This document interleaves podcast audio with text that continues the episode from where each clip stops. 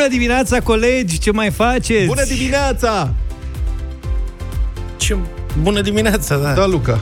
Ce mai faci, Luca? Uite ce să fac cu Hai, astea ale spune-ne mele. tu despre tine, mai, Eram- te mai încălzești puțin. Eram mai... îngândurat, domnule. Mă gândesc la băieții ăștia din Liga 1, la Săraci. rezultatele lor, la ce poate să se mai întâmple în ultimele etape. Mie mi se pare că noi începem să trăim încet, încet în filmul Păsările, al lui Hitchcock, dar care are o desfășurare mult mai lentă. Primul care a remarcat asta a fost domnul Luca.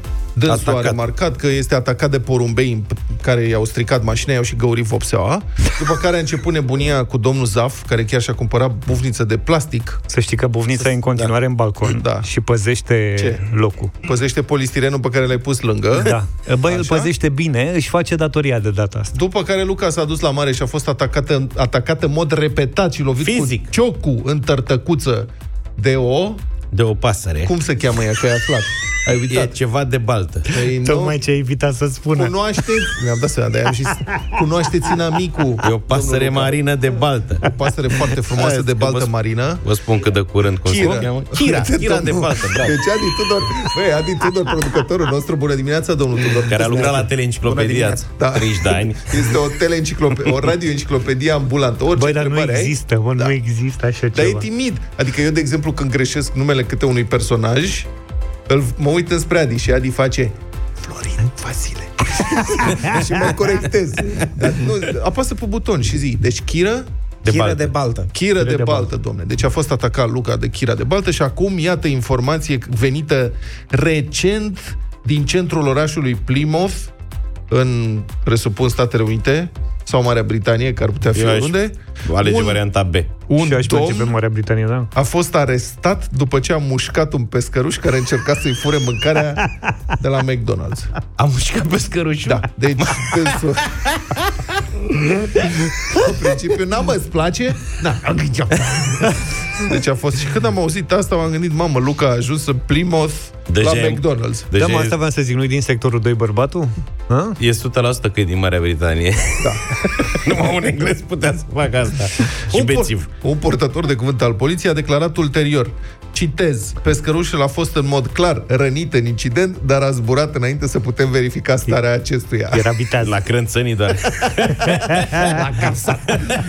Bă, deci cum stai tu așa să mănânci, pac, vine pescărușul și îți fură McDonald's-ul. Îți fură hamburgerul. Normal că dacă poți să-l prinzi, iarăși ce înseamnă, nu? Adică tu cum poți să răspunzi? E singura ta șansă să te aperi. Eu am un prieten căruia pescărușul i-a furat pe calea moșilor din București, nu Și-a în urmat. primul.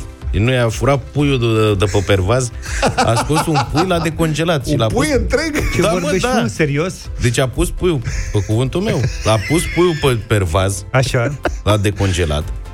Și la un moment dat, când a întors capul, a văzut la geam mișcare, fâlfâl. s-a întors și era pescărușul care se uita în ochii lui și era cu diarele înfipte în pui și a plecat cu puiul.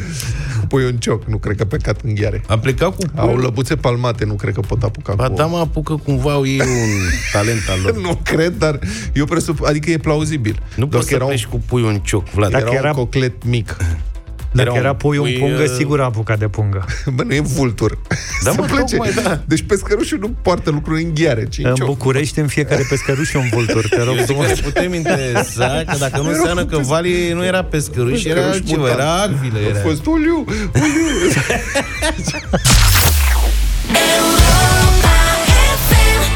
Jonas Brothers au fost la Europa FM 7 și 34 de minute. Bună Uite, dimineața. Neața, asta e masca mea, să știi. Și Și e dacă aș fi ieșit cu bicicleta și treceam prin piața Victoria și purtat-o.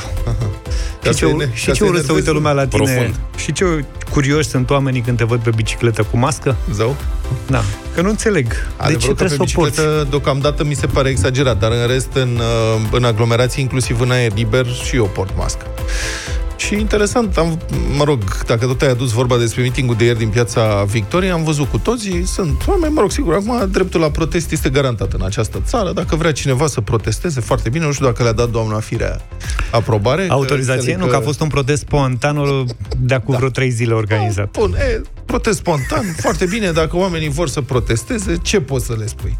Bă, ce știi le ce poți nu spune? înțeleg? Na. Eu pot să pricep că unii oameni au teoria conspirației, că nu găsesc necesară purtarea măștii, asta pot să înțeleg. Dar eu nu înțeleg de ce sunt așa agresivi. Și de ce îi deranjează că ceilalți poartă mască? Da, asta e. Pentru că ei luptă, ei se consideră luptători pentru libertate. Este, nu știu dacă ați urmărit, dar la manifestația de ieri din Piața Victoriei s-a strigat jos dictatura sanitară. Uh-huh. Da, jos săpunul, jos clăbucii, cam asta. Jos igiena. De ce să dăm cu varbă? Înțelegi? Asta este atitudinea. Te și ene- se și enervează. Cum sunt toți gherțorii aia care, pe care îi mai vezi fără mască într-o, într-un spațiu public închis și le spui, politicos, pute, puneți-vă mască. Mamă, stă stare să ia la bătaie. Da. Păi de ei sunt luptători pentru libertate. Acum ați văzut, avem libertatea să nu mai călătorim în Ungaria, să nu mai călătorim în Grecia, suntem foarte liberi să fim închiși Bate de în alții. lemn. Din când în când, da, zaftă acum vrea să Da, plece în practic e Grecia.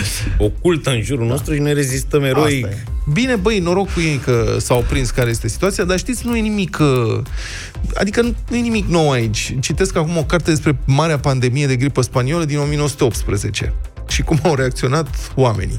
În 1918, oamenii, înțe- societățile, mă rog, lumea științifică înțelegea conceptul de contagiozitate. Încă nu descoperiseră efectiv virusul, care e de 20-30 de ori mai mic decât o bacterie și nu puteau să-l vadă la microscop. Și se credea că gripa spaniolă e dată cumva de o bacterie sau... Dar uh, conceptul de contagiozitate se înțelegea. Uh-huh. Și lumea științifică cerea medicii, specialiștii, oficialitățile, guvernul, cereau la fel distanțare socială și portul măștii. Și la fel și atunci erau manifestații de stradă împotriva, atunci se spunea, dictatura științifică. Deci, jos dictatura științifică. Erau oameni de știință care spuneau, purtați mască, o să luați gripă unul de la celălalt și o să muriți. Nu, noi suntem liberi să nu purtăm mască. Rezultat, între 50 și 100 de milioane de morți. 100 de ani mai târziu, în România, Suntem în aceeași situație. Sigur, unii au învățat, alții nu. Noi avem această problemă de educație. Sunt oameni care uh, cred că portul măștii este un semn de dictatură. Eu cred că virusul ieri, după ce a văzut... Deci virusul s-a așezat la fotoliu, s-a, s-a așezat pe fotoliu, s-a uitat la televizor. A văzut demonstrația din Piața Victoriei, l-a văzut pe Garcea, cum îl cheamă, Mugur Mihăescu, ridicat pe o ladă, strigând împotriva jos dictatura medicală, jos săpunul, jos apa caldă, nu ne spuneți voi nouă cum trebuie să ne spălăm noi pe mâini. Și virusul a fost foarte impresionat. A zis, mamă, nene, de ce ăștia, ia uite, frate, ce conștiință au oamenii ăștia. Păi, dar să-i lasă în pace, nu? Asta au fi zis virusul. Se problema e că oamenii ăștia manifestează împotriva a ceva. Virusul se bucură de fiecare dată când vede mulțimi mari, adică dacă există gazdă unde să sară, virusul e cel mai fericit. Ia uite, băi, multă lume la oaltă, face bine, sărim de la unul la celălalt. Și încă o dată spun, nu este un virus gripal, nu e o răceală. Nu știm, lumea științifică, oamenii de știință încă nu știu toate lucrurile despre acest virus. S-ar putea să-l studieze foarte mulți ani. Vin semnale îngrijorătoare din partea medicilor care sunt în acest domeniu și care constată că uh, infecția cu COVID, chiar dacă scapi de ea, și cei mai mulți scapă de ea, într-adevăr, dar adesea lasă urme, lasă tot soiul de sechele. Oamenii descoperă că au tot soiul de efecte secundare. Um, chiar vrei să riști să te bolvești cu un virus necunoscut pe principiu că ai citit tu pe net că e doar o răceală? Adică atât, atât de prost ești? Serios, atât de prost ești, crezi un anonim care spune n-are mă nicio treabă, e doar o răceală. Vin oamenii cu școală, specialiștii, medici, epidemiologii din toată lumea și spun fiți prudenți, nu e în regulă, sunt niște efecte secundare, încă studiem, nu știm ce face. Um, și tu zici, nu mă las, mă, că mi-a spus mie Costel de pe Facebook. N-are, mă, nicio treabă. Eu sunt sănătos rău. Cum era un băiat L-am văzut la televizor intervievat prin centru vechi. Nu există virusul. Zice, nu există. Eu sunt sănătos tună, rău de tot. Și de, de unde știi că nu există virus? Cine ți-a zis că nu există virus? Mi-a zis Garcea. Bravo, mă, ești Pă bune, deci așa gândești tu? Asta e modul tău de gândire? Te Eu bazezi dat- pe Garcea și nu te bazezi pe, pe specialiștii care, vorba aia, nu doar că au ani și ani de școală, ceea ce tu nu o să poți face niciodată, dar și asumă ce spun. Au o reputație de apărat. Eu fi dat discount la cârciumă, știi? Și de asta poate nu Poate crede... că da. Poate. Domnul Pe de altă Raed parte, Arafat, da, înțeleg nu, stai, domnul Raed Arafat a fost întrebat ce le transmite celor care nu cred în coronavirus. Și Raed Arafat a spus-o pe aia. Acum e, e o discuție că a fost cam cinic și ca... Dar a zis, ce, cre- ce trebuia să spună? Le-a zis, îi așteptăm la spital. Asta este problema. Da. Îi așteptăm la spital. Vă place, nu vă place? Când ieșiți la protest așa, fără mască, e dreptul vostru să protestați, desigur. Doar că riscați să luați boala și riscați să îmbolnăviți și pe alții. Vedeți, aici este tragedia că dacă virusul nu ar fi contagios, atunci ok, te îmbolnăvești cumva, e treaba ta. Dar te îmbolnăvești și îl dai mai departe. Doar pentru că protestezi împotriva științei și a dictaturii sanitare. Jos săpunul, jos clăbucii. Bravo, vă, să fim liberi! 7 și 49 de minute. Ne întoarcem la ale noastre. Mă rog, ne întoarcem E un fel de a spune că nu știm dacă mai ajungem. Noi tu când pleci să plecăm. în Grecia? Ia zi, când pleci nu, în Grecia? când aș vrea să plec în Grecia. Sâmbătă, duminică. Este nemulțumire mare apropo de testele pe care le impun uh, grecii. Mă rog, au închis frontiera până marți, 72 de ore, nu? Da, asta e că acum mi-a fi să tu pleci la sfârșitul săptămânii astea în Grecia? Da, așa aș vrea. Ah, tare. Trebuie să-ți faci Ești test, de urmărit. Da. urmărit pe George. Cât costă testul? Uh, 290 de lei cel mai ieftin. 290 cel mai ieftin? Dar, dar nu-l iei pe cel mai ieftin. Dar nu Normal că nu le iau pe cel mai ieftin, le iau pe cel mai scump. E unul mai cu opționale, cu vopsea metalizată. Cu Gucci. Ar trebui să fie și oferte acum 2 plus 1 la familie cu copii sau... Mă, deci râdem, dai... dar dacă ne ascultă și ne ascultă multă lume care vrea să plece în Grecia zilele astea... Cât sunteți? 3? Cât sunteți, nu? Da, 3. 3 deci ori 290 și obțin 200 de euro. Da, cam așa te costă. Ți se adaugă la și la valabil... sejur, ca să spun așa. Și am văzut multe lume pe forumuri și de, uh, discutând și uh, vorbind chiar de anularea vacanței în Grecia, pentru că devine deja foarte scumpă. Da. Și îți dă în 72 de ore rezultatul?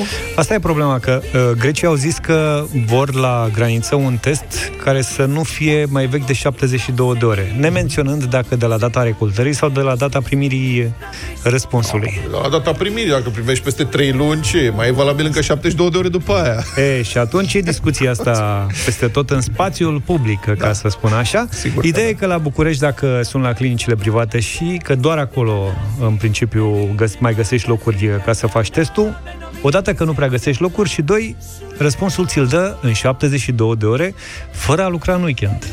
Deci, Aha, deci vezi, faci în timpul da. săptămânii. Da. Și atunci e aproape, Complicat. e foarte dificil, de fapt, să, să pleci în Grecia în momentul ăsta. Da. Am văzut că sunt uh, oameni care îi înjură pe greci. Adică, băi, că nu ne mai ducem, că ați impus niște reguli îngrozitoare. Ei au fost super șmecheri. Iertați-mă, adică mie, așa mi se pare. Adică dacă noi nu aveam o creștere a numărului de cazuri, putem să fim, cred, ceva mai liniștiți da. cu intrarea în Grecia. Dar au fost și câțiva noi... români care au, adică dacă i-au găsit șase cazuri printre turiști, din care jumate sau ceva în genul ăsta erau români, e da. logic că ăia s-au îndreptat împotriva noastră. Adică luptătorii pentru libertate din țara asta, eu sper că nu erau din cei refuză care refuză să poarte măști, să se spele pe mâini și să păstreze distanțarea socială, au mai câștigat o luptă. Iar grecii ce să facă? Grecii, acum guvernul grec, dacă spunea nu mai intră români, li se urca un cap toți, uh, mă rog, se urcau în cap toți cărciumarii din Grecia, hotelierii, industria lor turistică, cum să închizi? Păi se poate. Și atunci au impus această condiție. Hai veniți voi cu testele făcute. Nu puteți, da nu ne privește pe noi. Noi nu vrem să lăsăm oameni bolnavi să intre în, în țara noastră. Numărul mare de turiști vine terestru, ca să spun așa, doar pe calea asta de intrare în Grecia trebuie să vii cu testul făcut. Altfel, cum e Luca, dacă merge cu avionul, el nu are obligativitatea să facă testul, ți-l fac ei pe aeroport, da. Ai, ce bine. Nu fac pe aeroport. Da, singura problemă e că trebuie să stai mai mult în aeroport. Dar Acum ești fericit? Lași, trebuia să lași că se ducea să scria la teste, nu-ți dai seama. Da. Păi, dar tu, bă, da, dar bine, tu nu te documentezi. Stai puțin. Atenție. Eu nu plec... pentru ce trăim aici? Ăsta pleacă peste o săptămână. Eu mai am până plec. Eu Cât? plec în august. Ah. Așa că crezi tu că mai pleci în august? Eu zic că nu mai Stai pleci. puțin, că până atunci se pot schimba foarte multe lucruri. Poate nu mai plecăm deloc. Pe asta zic. Bat în lemn, dar... Uh-huh. N-aș exclude varianta asta. Vedeți că este o uh, listă cu toate centrele de testare. Pe site la noi. Da, la, pe site la noi, zici. Da, pe europa.ro există o listă, da. un, uh, un articol și un link către Ministerul Sănătății Asta. în cazul în care se schimbă ceva în lista de unități acreditate. Da, deci nu publicăm noi lista, ci dăm link în pagina Ministerului Sănătății, centre de testare, acolo aveți lista, sunt 113 cu totul și capacitatea de testare în România este de 18.000 de teste pe zi. Dar o parte din această capacitate de testare uh, este ocupată... De retestarea pacienților uh, da, și de retestarea pacienților, nu sunt de, bun, de retestarea pacienților, dar uh, este ocupat de DSP-uri în mod oficial. Da și doi, sunt și mulți care vor să plece în Grecia, să ajungă, să-și facă teste, să... Sunt na. foarte mulți, adică acum e o cerere foarte mare de teste pe piață și apropo de ce ziceai tu cu avionul, eu nu sunt foarte liniștit nici așa, pentru că sigur financiar e mai bine, Dar dacă ajunge acolo, dar dacă ajungi acolo și, Doamne ferește, ești găsit pozitiv, pentru că oricare dintre noi poate fi pozitiv fără să știe, asimptomatic, cum se zice, uh, eu aș prefera să știu de acasă că sunt pozitiv și să rămân acasă, să pierd niște bani, decât să mă găsească ea pozitiv pe acolo și să stau două săptămâni în carantină închis într-o cameră de hotel de 15 metri pătrați, în cel mai fericit caz. Uh-huh. Că asta presupune, dacă ești găsit pozitiv, Da, e ești destul de carantinat. Făcut. Adică nu e... Păi, cred că ar trebui O să bucurie. protestezi și tu în Piața Victoriei, că poate dacă protestăm mai mulți, dispare virusul. Nu, Doamne, nu și protestez. atunci e mai simplu.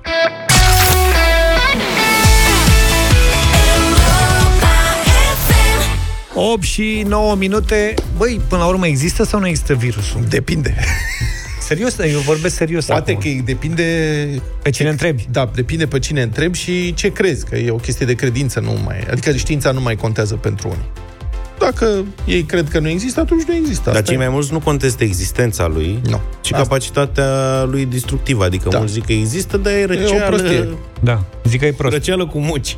Da, o răceală cu muci. E mult mai letal decât uh, gripa, de exemplu. Mult mai letal decât gripa. Ceea ce ar Pe trebui mine mă să ne miră. îngrijoreze. Doi, nu știm tot ce face. Ceea ce e altă chestie. Mă miră nasoală. fiind chinezesc că rezistă atât. De obicei se strică repede. Bravo. Oricum, în perioada asta putem asista, să ținem minte, e o invazie uluitoare de fake news. E o pandemie de fake news. Așa. De fapt, cele mai fanteziste, mai senzaționaliste, mai necredibile povești sunt distribuite în e un torent, așa, sunt distribuite de mii de oameni. Probabil că din cauza că așa suntem condiționați genetic. De fapt, să ne avertizăm unii pe ceilalți cu privire la orice neobișnuit. Ieși din comun când e un pericol. Așa suntem noi, de când eram maimuțe. Începem să țipăm dacă apare ceva ne la locul lui. Și chestia asta a rămas. E creierul reptilian acolo, de fapt, de când eram reptil. Creierul reptilian, nu știi, Luca? A, deci aici e treabă cu reptilii. Da, e instinct. Nu m-am gândit. nu, de acolo vine, da. Bun, problema e că în condițiile în care toți suntem conectați în permanență, prin intermediul rețelelor sociale, condiționarea asta genetică se întoarce împotriva noastră, că riscă să stârnească panică sau să ne facă mai mult rău. Că zvonurile depășesc fulgerător spațiul restrâns al propriei noastre comunități, ajung la sute de mii sau milioane de oameni deodată. Și uh, nu e chiar așa greu să identificăm un fake news. Sunt câteva criterii. Unele sunt foarte bine făcute, dar prima dată când vedem un subiect așa care ne atrage atenția, trebuie să ne punem câteva întrebări. Orice fake news are câteva caracteristici aproape întotdeauna. Trebuie să fie titlul respectiv, trebuie să fie senzaționalist.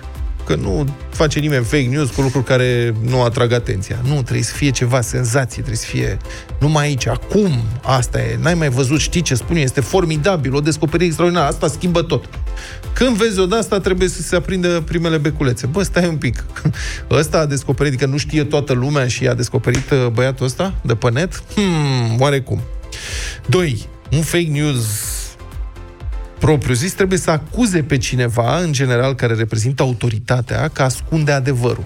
Că are o, e o conspirație, e ceva, se ascunde un adevăr. Și trebuie să pretindă că oferă adevărul ascuns. Deci ăia vă ascund adevărul, dar vă zicem noi cum este de fapt. Fiți atenți aici. Bun, și cum să ne ferim? Primul principiu e, desigur, să fim sceptici când cineva ne spune că a descoperit un secret de importanță planetară. Apoi, întotdeauna trebuie să avem încredere mai degrabă în specialiști decât în anonimi. Nu spun că specialiștii nu pot greși. Evident că pot greși. Dar specialiștii, nu doar că au școală multă, dar au și o reputație de apărat, sunt identificabili și își asumă răspunderea pentru ceea ce spun. Adică dacă specialiștii ies și spun gogomănii, prostii, chestii dubioase, atunci când se dovedește că de fapt este invers, aia pierd reputația, școala lor nu mai valorează doi bani. Oamenii aceștia sunt mult mai atenți când spun ce spun. Și e important să facem diferența între o afirmație și dovedirea afirmației respective, pentru că afirmațiile trebuie dovedite. Altfel sunt doar vorbe în vânt, așa cum se spune. În rest, ca să demontezi profesionist un fake news, trebuie, din păcate, să cheltuiești mult timp și foarte multă energie. Redacțiile de presă au resurse limitate. Nu se pot ocupa cu demontarea tuturor fake news-urilor care circulă. Să știți că mai e și răspunderea noastră de consumatori de informații. Să nu înghițim ca proști așa orice tâmpenie venită de la anonim anonimi sau de la imbecili. Adică dacă să nu punem botul, cum se spune, nu? Da. Și iată, de exemplu, cazul unui fake news care a fost foarte intens distribuit, este un filmuleț de câteva secunde care arată un grup de persoane care aruncă pe jos niște halate albe, iar explicația care însoțește filmarea este, și citez acum, în Franța, frauda coronavirus a ajuns la cote alarmante. Deci, vedeți, este un titlu senzaționalist, cote alarmante, se spune că cineva ascunde un adevăr frauda, da? Doctorii și asistentele și-au dat jos măștile și protestează. Respect. Deci, practic, acum se spune care este de fapt adevărul. Adevărul este că lumea se prinde și deja uh, Da, da, da. Fe, cum să, conspirația se năruie. Da? Ăsta este titlul. Doar că e ca la Radio Erevan. Adică adevărul e cu totul altul. Filmarea este din 15 ianuarie, pe când epidemia de coronavirus era abia la început în China și practic deloc în Europa. Deci nu are cum să fi fost, de fapt, un protest împotriva fraudei coronavirus, când încă pe vremea aceea nici nu exista, de fapt, uh, coronavirus în Europa. Erau doar câteva cazuri. Primul caz în Franța a apărut după vreo două săptămâni, uh-huh. dacă mi-aduc bine aminte, spre sfârșitul lunii ianuarie, primul caz. Cei care își aruncă halatele pe jos sunt într-adevăr medici, dar ei protestează nu față de frauda coronavirus, cum se spune în acest fake news, ci față de refuzul Ministerului Sănătății de la Paris de a mări salariile medicilor și bugetul unui spital parizian, Saint-Louis. Deci povestea este cu totul și cu totul alta. Investigația asupra acestui fake news e făcută de echipa LARIX, adică Laboratorul de Analiză a Războiului Informațional și Comunicare Strategică. Și vă recomand să intrați pe acest site, larix.ro. Oamenii de aici au luat la bani mărunți nu doar fake news-ul propriu-zis, au apucat să caute de când a apărut, cum, de unde vine filmul, au luat capturi de ecran, au căutat în Google, au făcut image reverse search, au descoperit filmarea originală, contextul și așa mai departe. Dar au luat la bani mărunți și unul dintre site-urile care au distribuit fake news-ul ăsta cu mare succes, cu mii și mii de partajări. Știți ce e interesant? Că site-ul cu pricina și pagina de Facebook asociată sunt infestate de conturi false, și se ocupă practic doar cu distribuirea de știri false despre Uniunea Europeană, despre vaccinuri, despre coronavirus. În general, difuzează și distribuie orice porcărie care poate semăna confuzie în societate și neîncredere în sistemul european de guvernare. Și asta mi se pare un paradox foarte interesant. Dacă îi întreb pe cei care sunt nemulțumiți de Uniunea Europeană, de ce nu emigrează în Est, de exemplu, în Belarus, unde avem un lider foarte, așa cum și-ar dori și ei, domnule, nimeni nu vrea să imigreze în Belarus. Adică toți stau și critică Uniunea Europeană din Uniunea Europeană, dar nu vrei să imigrezi în Belarus, unde este un lider autoritar, așa cum îți dorești, sau Kazakhstan. Hai, du-te acolo. Sau în Federația Rusă. Dă un exemplu. Dacă ești luptător pentru libertatea europenilor, du-te și învață de la ruși cum se face toată treaba asta cu libertatea. Adică, na, iar pe site-ul ăsta, știți, textele sunt scrise foarte interesant în românește, nu în rusește. Sigur că poate sunt doar traduse, nu putem ști, dar totul pute de la o poștă, o operațiune de dezinformare venită din fermele de troll kremliniști. Deci zic, hai să nu mai fim noi atât de proști încât să punem botul la ce inventează ei. The Motans și Alina Eremia. Din trecut am ascultat în deșteptarea la Europa FM și Denis și Alina merg foarte mult la sală, nu știu dacă știați. A, De arată apropo de foarte, asta. foarte bine. Și dacă tot e din trecut, facem și noi un apel la stimații pensionari care sunt pe recepție. Haideți să ajutăm și noi un biet om de afaceri care a rămas cu camionul de gantere în parcare. În parcare la primărie. Da, și are și niște zgârciuri de dat și vrea să le dea și uite, primăria face rol de intermediar și a anunțat în urmă, ce Dumnezeu a trecut deja aproape jumătate de lună de când primăria a anunțat că toți pensionarii care vor pot să se ducă să-și ia gantere, zgârciuri, DVD-uri cu gimnastică, cu lecții de gimnastică. Înțeleg că se dau și lecții de cu antrenor personal. Dacă ar fi dat și casete VHS. Altceva era, știi? Da, așa, DVD-uri. Da, mă, te refer la, la știrea aia că primăria Știrea. Capitalei Da. oferă seniorilor Gantere. gantere. De câte un kil. Un kil bucata. Practic, Bă, băi, poate de asta nu se duce lumea, că sunt doar de un kil. Dar, dar Da. de ce nu au dat dacă dădeau o bară de salam de un kil? Eu zic că dacă dădeau măcar de două jumate, alta era treaba. Dar așa să te duci pentru un kil de ganteră, nu știu Vorba dacă aia, rentează. pension- Pensionarii noștri sunt obișnuiți cu sacoșe mult mai grele. Exact. cară câte un kil. De asta, adică o bară de salam de un kil nu puteau să dea, un jambon de un kil, un salam de un kil. Atunci s-ar fi Altfel dat mai mergea repede. marfa. Asta, gantele de un kil și zgârciul ăla. Eu de zic, că, întins. eu zic că lumea se va organiza astăzi. Facem un Așa apel zice. către cei uh, care se încadrează în uh, condițiile pe care le-a oferit uh, primăria. Da. Trebuie să mergeți la primărie. Cu ocazia asta îi spune și la mulți ani doamnei primar. Nu că, ci că e un site pe care trebuie să intre. Căutați Să se dumneavoastră. ducă direct acolo, să-i spună și la mulți ani doamnei primar și să plece Hai, fiecare e cu ziua gantere. doamnei primar? E ziua doamnei Gabi. La, mulți ani, doamna Gabi. doamna Firea, la multe gantere împărțite pensionarilor bucureșteni, cât mai multe vouchere, dacă se poate, să dați la bucureșteni. Acum, că de ăsta- ce nu recunoști? Ăsta e că fi- tu vrei gantere și în Corbeanca și nu știi cum să zici. Deci vouchere, asta e, e bine, dacă ești alegător, Da, primești vouchere. Pe vremuri voucherul venea în formă fizică, adică venea sub formă de găleată, de mop, de șapcă, Acum de e mai tricou, greu. de pungă de ulei, de Așa. pungă de făină, dar era complicat. Așa, Asta- mă, dai, direct voucherul, pac, te duci, rezolvi problema. George e galant și numai un zâmbet că speră să-i deconteze testul de Dar mă, coronavirus. nu știu cum să facem anunța doamna Gabi că decontează testele alea pentru Grecia, dar de Aoleu. joi încolo și eu nu mă încadrez, că vreau mai devreme. Doamna Doar de Gabi, joi dacă te apucă- se poate unul pe marți, miercuri, așa, a? avem și noi grijă în septembrie.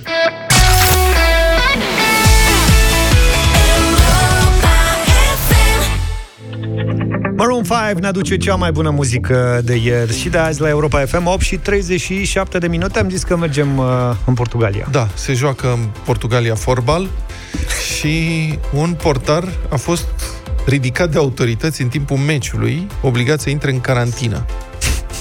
Dacă Asta- nu stătea pe linia porții. Asta da intrare în carantină. Dacă juca în Liga 1 aici, l-a apărat CCR-ul.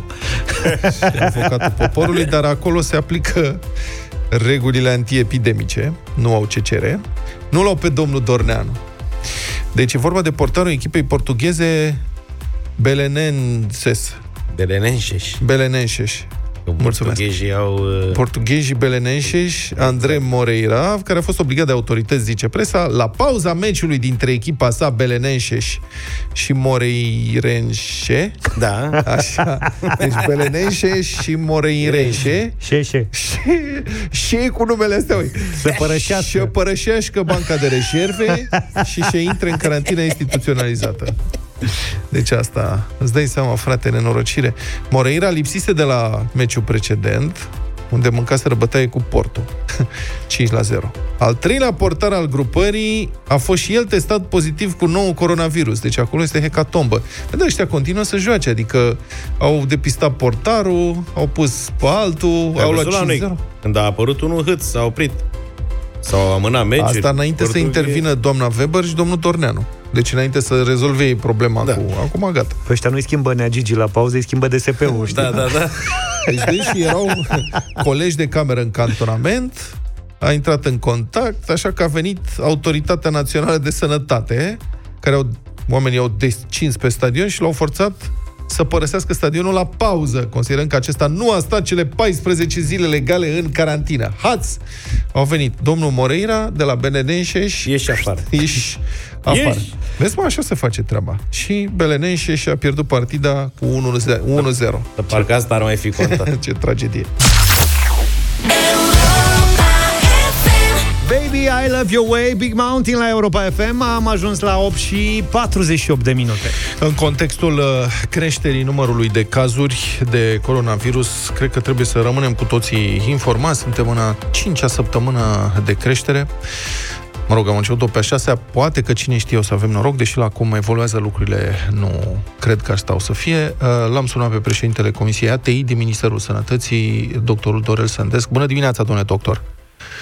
Bună dimineața! Mulțumim că ați intrat în direct cu noi, avem câteva minute. Am vrea să înțelegem, domnule doctor, ceva mai multe despre presiunea sub care se află rezerva ATI din România. Crește numărul de cazuri.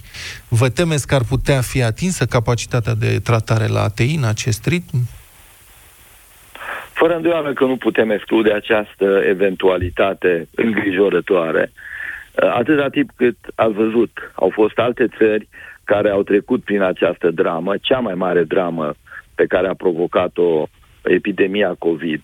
Asta este, de fapt, pentru că nu numărul de bolnavi, numărul de bolnavi global nu este mai mare decât al altor epidemii, Și, iată, faptul că această contagiozitate foarte mare uh, poate determina un număr mare pe un interval scurt de timp de cazuri grave și astfel să blocheze secțiile ATI. Nu putem exclude cu atât mai mult cu cât România are sistemul de sănătate, știm foarte bine, cel mai prost finanțat din Uniunea Europeană. Da. În, când ne gândim la raportul, la procentul din PIB alocat sănătății și când țări ca și Italia, Franța, țări vest europene uh, au fost îngenunchiate în ceea ce privește sistemul ATI, e- există acest risc, această posibilitate și la noi.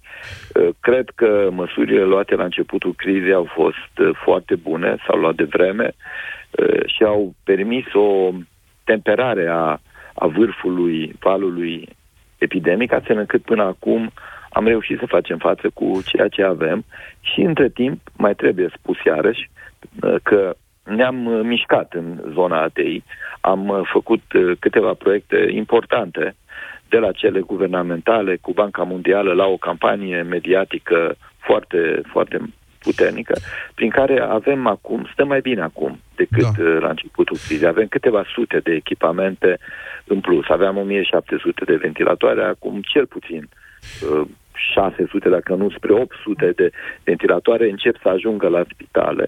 Domnule și doctor, monitoare și paturi. Uh, Dar, dar îngrijorarea există, îngrijorarea există. Pentru că vreau ca să închei, ca să crezi nu că imaginea. mai am eu niște întrebări, să știți.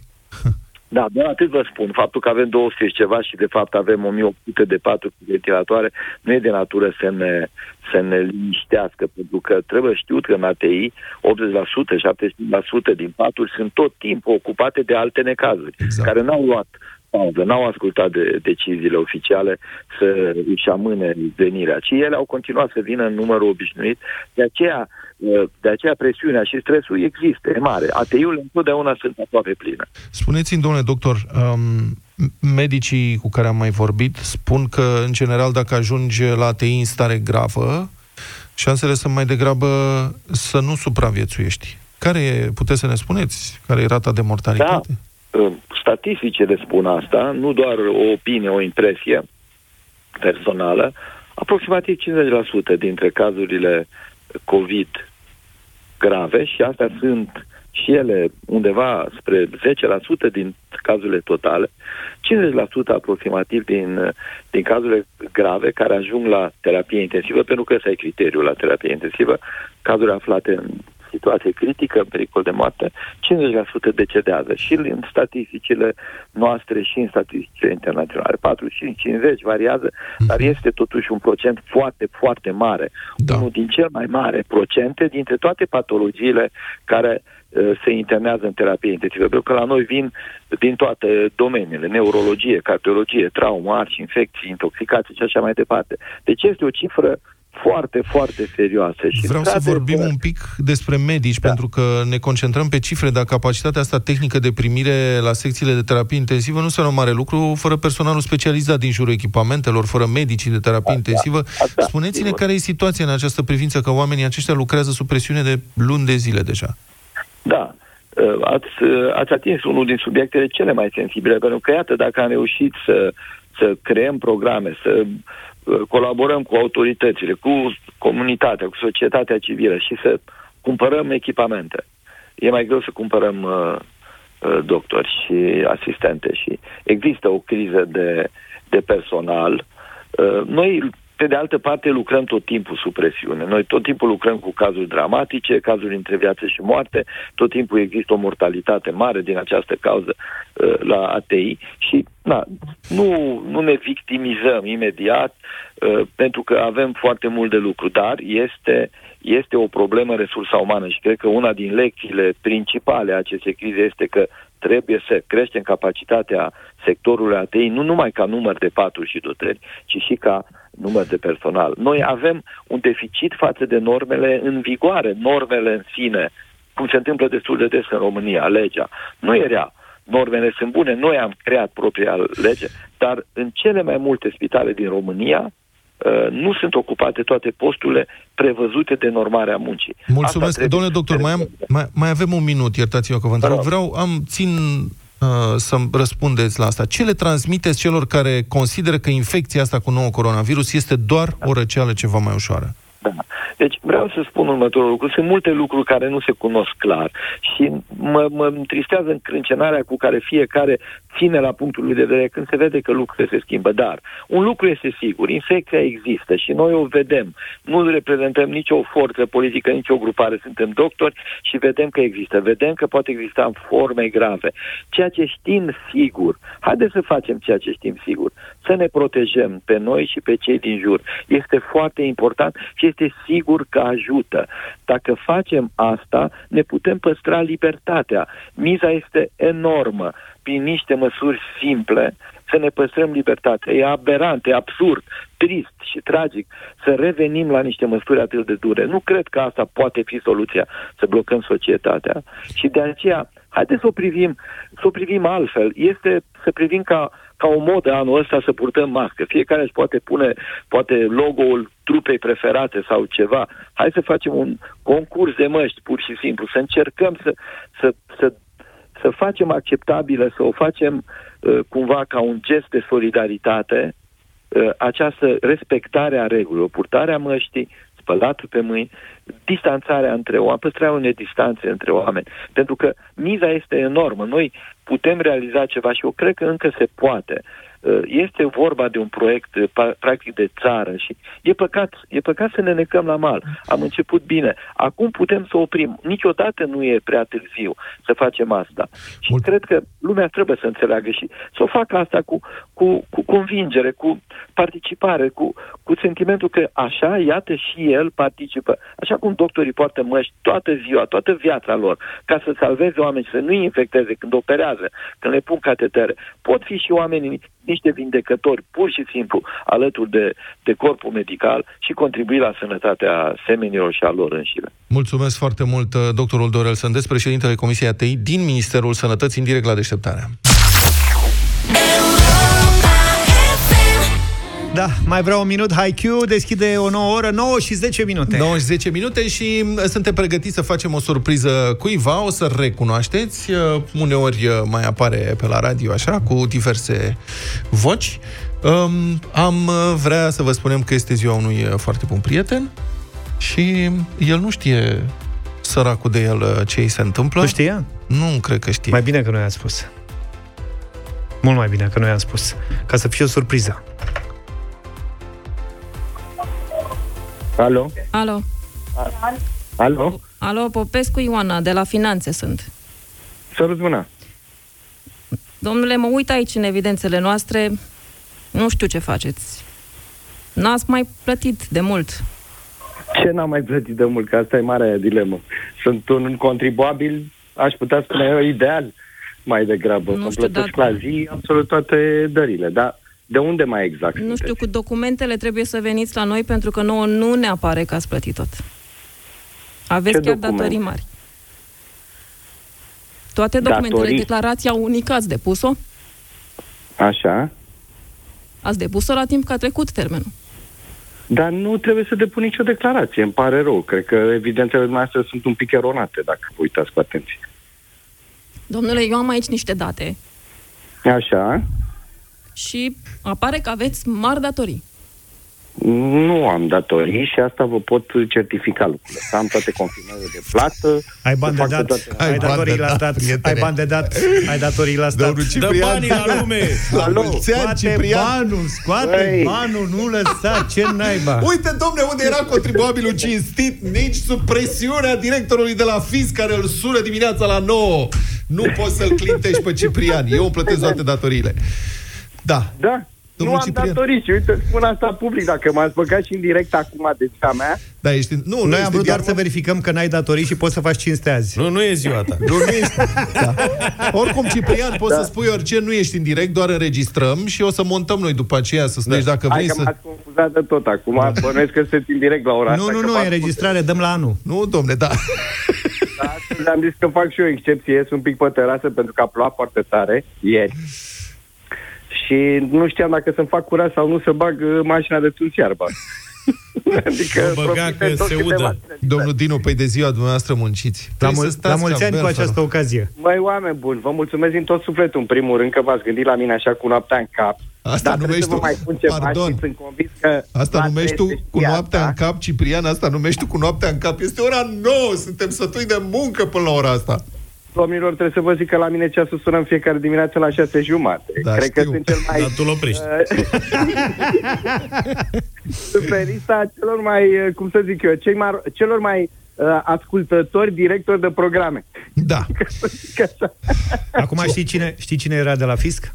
Ia să te vedem. Cine era de la FIS? Cine era de la Bănuiesc FIS? că era colega noastră. Care? Sigur ori că da. Iulia, cu cine este dimineața, ori Ani. Ani, Eu da. sunt Ani. de la mulți ani, Ciprian. Problema cu Ani, Mulțumesc frumos. problema Vă cu Ani mulțumesc mult tot. a fost că o lua ați râsul. făcut o propunere interesantă asta cu farse făcute dimineața. Mi se pare interesant pentru sezonul următor. Na, stai că am încurcat-o. nu e asta, este special numai pentru tine, păstrăm uh, lucruri de genul ăsta, nu putem să demonetizăm așa, facem cu toată lumea. Mulțumesc din tot sufletul. Băi. Trebuie să vă spun că astăzi, 13 iulie, Da. uh, și spuneam mai devreme că Vlad trebuie să știe lucrul ăsta sau să-l bifeze de acum înainte, este și ziua internațională a rockului. Da. Uh, dar se referă la piatră. nu se referă, referă la rock and roll. Da. Nu, nu, să vă uitați un pic că nu e legat de piatră neapărat, e vorba că de un uh, mega concert uh, prin 1985 s-a întâmplat asta și au participat mai multe trupe atunci, Queen, Black Sabbath, Led Zeppelin, mă rog, Am înțeles. poate o să vă interesați Dacă pentru v- cele trei lucruri de la... Dacă ai la- nevoie să pui în playlist niște trupe dintre astea, Black Sabbath, uh, Led Zeppelin și așa mai departe, să mai aduc eu niște CD-uri, Niște casete, cred că mai ai. casete, am o Avem colecție pop întreagă. rock, Joia, las pe Călin Gheorghe să ocupe de asta. Pe final avem Da. aici, suntem, uh, facem o mică bătălie a hiturilor cu tine. Ai de ales între Lorena McKennitt și John Baez. Am auzit că îți plac aceste două artiste. Da, bun. Ce alegi? Deci pe amândouă. Lorena sau Amândouă. John? Amândouă, Una nu dintre ele. există. Puteți să le mixați jumătate. Nu, una dintre ele. Trebuie să alegi una dintre ele. Mm, Bine, hai că- ambele sunt. Zic că totuși pentru dimineață s-ar putea să fie mult prea slow, așa că, na, raci în general se știe despre... Facem o că- excepție astăzi, pe 13 iulie se face excepția. Directorul e director Dar de aș ziua lui. prefera- Aș prefera de data asta Joan Baez. Bine, o dăm pe Lorena atunci. Bine. Hai. La mulți ani, prietene! La mulți ani. Să trăiești, să fii fericit și să fiți fericiți cu toții. Bine, vă mulțumesc mult de tot. 9 și 19 minute, ea e doamna Lorena McKennitt, Tango tu Evora. Ediție specială diseară de la 9 la altceva cu Andrada Burdalescu, o seară franțuzească prin care celebrăm în avans ziua Franței și pe care îi o dedicăm sărbătoritului zilei, Ciprian Dinu, cel care a avut de altfel ideea acestei emisiuni și care face ca radioul nostru să sune și mai frumos în fiecare zi. La mulți ani, Cip, ne batem pentru tine în dimineața asta, avem piesele pregătite deja, o să le oferim ascultătorilor noștri peste vreo 4-5 minute, însă uh, vin tot mai multe mesaje de la mulți ani, inclusiv de la colegii noștri de vis-a-vis. Bogdan Ciudoiu, Virgin Radio. Ohoho, la mulți ani și să rămâi vesel, domnul Ciprian, că Dinu o să fie mult mai trist pe holuri pe aici. Te pup! Că din nu. Din nu o să fie mult mai trist. Ai prins-o? Lasă Dar că n-a- mai vorbesc eu cu el pe Mai trebuie să publicitate. repetăm cu Bogdan, da? Vreți să mai dau o dată? Da. Da. Stai așa un pic. Stai că mă, mă și gândeam la ale mele. Concentrează, nu trebuie Ia, să fii fii concentrat atent. că nu erai Ia atent. stai așa. Ohoho, la mulți ani și să rămâi vesel, domnul Ciprian, că Dinu o să fie mult mai trist pe holuri pe aici. Te pup! Gata, gata. Te prins? Hai, mai avem mesaje? Da. Hai, mai dă. Îl avem și pe Ionuț Bodonea, colegul lui Bogdan. Salut, Ciprian Dinu. Numele meu este Ionuț Bodonea și vreau să-ți urez cel mai frumos la mulți ani și să nu uiți niciodată că tu ești dovada vie a faptului că un spirit jovial nu pălește odată cu trecerea timpului. La mulți ani, la venerabila vârstă de 80 de ani. Așa? Ei au niște glume ale lor, știți? Că sunt Da, da, da. cu tineretul cu asta. Și îl avem și pe Șurubel, colegul lui Bogdan și al lui Ionuț. Da. Salutare, Șurubel sunt de la Virgin Radio. La mulți ani lui Ciprian Dinu, omul care ocupă prima poziție în topul celor mai amuzanți oameni de la Europa FM. la egalitate de puncte cu Luca Pastia. Asta E, era, asta e. La mulți ani, Luca! Mulțumesc, nu-i cedez uh, locul lui Ciprian, că e ziua lui la mulți ani, Ciprian. Ți-e frică. Să fii cel mai haios. Să știi, domn director, să știți că nu el a vrut.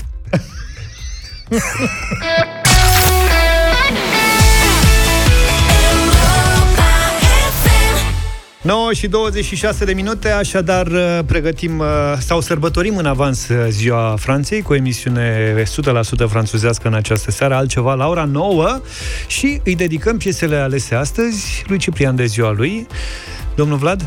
Eu? Da. Eu aș vrea să propun um, ce să, cea mai tare posibilă, Dalida și Alain Delon. Parole, parole, pentru că noi aici cu parolele ne ocupăm de când avem mail. Parole,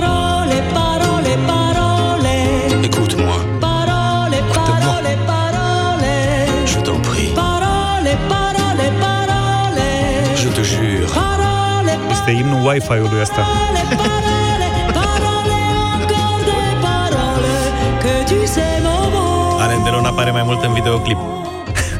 Are și de ce. Bine, dacă e vorba de ales uh, piese pentru domnul Dinu, eu am ales la Vian Rose. O versiune cu Patricia Casa astăzi.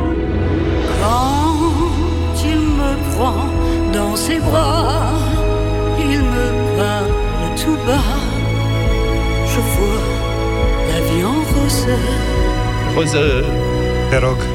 Il me dit des mots d'amour, des mots de tous les jours, et ça me fait quelque chose. Quelque chose. 0372069599 Sunați de votați. Luca? Eu îi dedic lui Ciprian astăzi o piesă rară, probabil în premieră la Europa FM, mai mult ca sigur. Un uh, duo fin, Etienne Dao, Charlotte Gainsbourg, If. Intrusif, puis combatif, sous sédatif, en soins intensifs. Cherche le motif. If négatif, maladif, inexpressif et plus vraiment vif. Cherche le motif. Ai văzut, Vlad, pe Luca? Și-a pregătit franceza special pentru dimineața asta. Vorbesc nativ. Vous parlez natif quand? If quand? Je, je parle français toujours. Asta e vous. Bon anniversaire, Hai mă, că știu și Ciprian. eu. Bonjour, Gabriel. Où est votre devoir? Gabriel? Alo? Da. Da. Bună dimineața. dimineața. Să trăiești. Bună dimineața. De obicei votez cu Luca, dar de data asta o să vă votez cu George. De Mulțumesc ce? tare mult, pentru că piesa e foarte bună. Cum de Da. ce? Mulțumesc, Gabriel. Mulțumim Merci pentru beaucoup. Ca să zic așa. Alivoar. Ma- Marius, bună dimineața. Salut, Marius. Salut. Bună dimineața, bine v-am regăsit. Salut. Votez cu Luca pentru că îmi place piesa și îmi place și de el. Mulțumesc Auzi, mă, frumos că- și pentru vot Ia și auzi, mă, pentru că îi vot. place de tine, mă, vezi că e însurat. Luca e însurat. Marius nu știm. Irina, bună dimineața. Bună, Irina. Bună dimineața! Alain Delon și Alain Dalida. Delon. Am înțeles. Mais oui, Fiecare câte un merci vot în beaucoup. dimineața asta. Dan, bună dimineața. Salut, Dane. Bună dimineața, băieții! Viața în roz cu George la Vian Roz. Mulțumesc, Dan. Uite, domnule, cine Vrea simte exact conducerea cum la- trebuie, ca lumea. Uh, Matei, bună dimineața. Salut, Matei. Bună dimineața, cu Luca. Cu Mulțumesc, Luca. Matei. Mulțumesc, Ia să Matei. Mamă, dacă câștigă If, Nu cred. este o lovitură... Cum Hai a să vedem. câștigat oțelul Galați campionatul. în Angela, Liga. simt că votează Patricia Caz. Bună dimineața, Bună, Angela. Angela. If, te rog. Dimineața cu Luca. Mulțumesc, Hai de capul Angela. Nostru, ce tristețe. Pa. În premieră la Europa FM, dedicație specială pentru Ciprian Dinu. Ciprian, la mulți ani, să Stai fii un pic. sănătos, fericit. Etienne Dao. Da, pentru noastră luați o pauză acum, dăm știrile și revenim cu IF. Cât de curând îți dedic După știri. uh, If. Bine,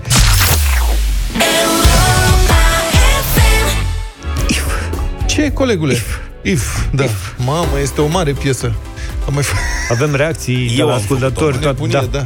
Publicul e mut de emoție. Mulțumesc pentru voturi. Sunteți excepțional, domnul Luca. WhatsApp aveți? Colegi aveți? Avem Messenger WhatsApp. bineînțeles că- Messenger avem. Instagram. Avem și Instagram. Așa și Suntem așa dotați. avem. Da. Avem de deschid bilunar. Toate aceste servicii au și propria aplicație de mesagerie și toate sunt deținute de Zuckerberg. Există Facebook, adică. mesagerie Instagram? Da, da, Da, acolo nu mesaj. știai? Nu Ce știai? tare, nu. Se Mie mai schimbă. scrie Alexandra pe Instagram. Mă Așa. surprinde că mă, nu știu unde să mă duc. Da. Instagram. Ok. Și aparent urmează un super chat care o să le integreze pe toate. Pentru că dacă tot sunt toate ale lui Zuckerberg, de ce să nu le integreze cumva pe toate? O să fie niște miliarde de oameni care vor folosi practic aceeași aplicație, aplicație integrată de Superchat. Nu știm cum o să se cheme, sau dacă o să aibă un nume special. Deci sunt în momentul ăsta așa 2 miliarde și jumătate de conturi active pe Facebook. Da. Sunt 2 miliarde de conturi active pe WhatsApp și Messenger mai au 300 de milioane de oameni. Deci Bun, sunt mai mai multe multe se suprapun. Messengerul Facebook- se spune că ține de Facebook Da. și Facebook-ul e, are un public ușor mai matur acum. Mie Tinerii mi s-au se- dus spre Instagram. Nu, e adevărat, n-are Mi se pare uluitor că are mai multe conturi Facebook decât WhatsApp. Sincer. Păi Facebook e ceva mai vechi și Facebook îți oferă mai multe uh, Pentru decât mine e ceva WhatsApp-ul mai pur nou. și simplu. da.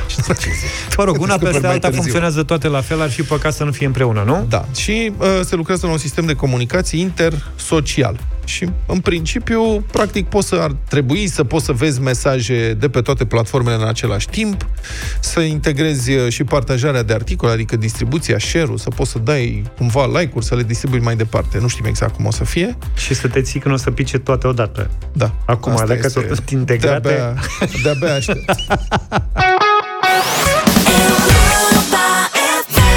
Trei lucruri pe care trebuie să le știi despre ziua de azi. Pe 13 iulie 1964, singurul hit al trupei The Animals ajunge pe locul întâi al topurilor britanice.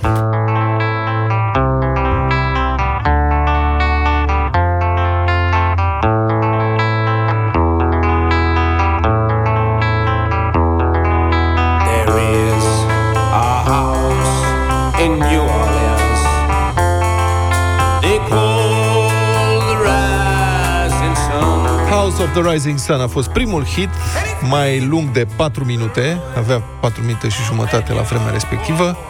Tot ce e peste 3 minute e privit cu foarte multă neplăcere de DJ de radio, chiar și azi, nu știu de ce. Nu știi? Nu. Las că-ți explic. Zi, mă! Ca, ca să crezi dinamică. Ca să la crezi două minute și dinamică. jumătate, trei și după aia treci la următorul, următorul, următorul. Așa a zis și producătorul, i-a spus lui Freddie Mercury, știi, când a venit cu Da, Bohemian știu Rhapsody. povestea, știu povestea. Ce Dar ai sunt și făcut? excepții. Piesă de șapte minute pleacă de aici. Le-a rupt contractul, Exact. Bravo. Băieții de la The Animals s-au înregistrat piesa din prima. De altfel, întreaga producție n-a durat decât 15 minute. A fost un succes instantaneu. Bob Dylan a povestit la un moment dat că atunci când a auzit prima dată piesa, era în mașină și a tras pe dreapta ca să o asculte netulburat. La final m-am dat jos entuziasmat și am început să bat cu pumnii în capotă, a spus el. De draci. De dragi.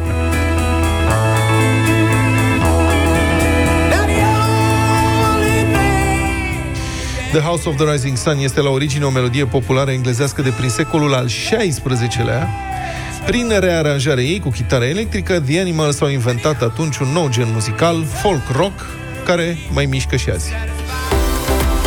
Azi se împlinește un an de la triumful Simonei Halep la Wimbledon. Ea a cucerit cel mai prestigios trofeu din tenis după o victorie fără drept de apel, obținută în mai puțin de o oră în fața legendarei Serena Williams, 6-2, 6-2. Hai să ne trăim împreună ultimul minut al acestui mare meci. E comentat în suedeză sau? E comentat de data asta în engleză. What a moment for Romania and Simona Halep serving for the title. Cred că se înțelege. 15 Romania has never had a Wimbledon singles champion, Halep, with championship points. Let's A fost ultimul serviciu care s-a repetat, au fost două nețuri la rând. Let's first service. Părea Uh, că se se rog că termină. spune let's.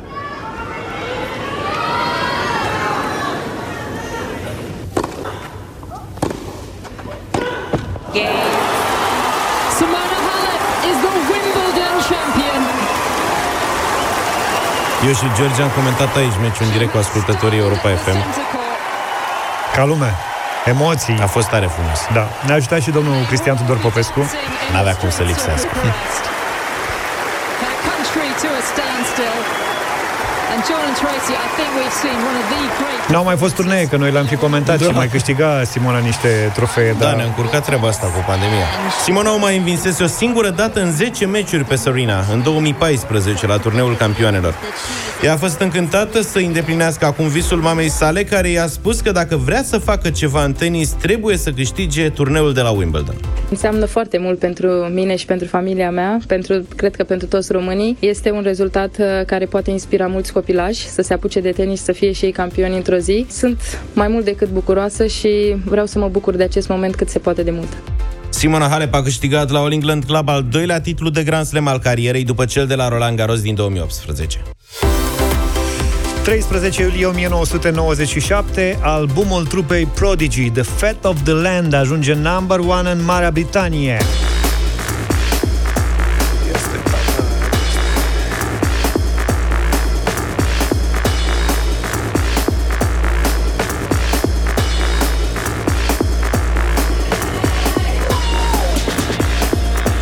Albumul a fost foarte bine primit în UK și în Statele Unite și s-a vândut în peste 10 milioane de exemplare. În Statele Unite a primit un dublu disc de platină, iar pentru vânzările din Marea Britanie, trupa a intrat în cartea recordurilor. The Fat of the Land este albumul care s-a vândut cel mai repede de la lansare.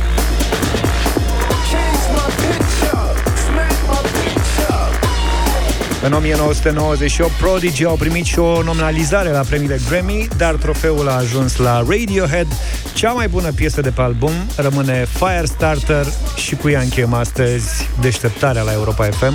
Ne auzim și mâine dimineață. Numai bine! Toate bune! Pa, pa! Neon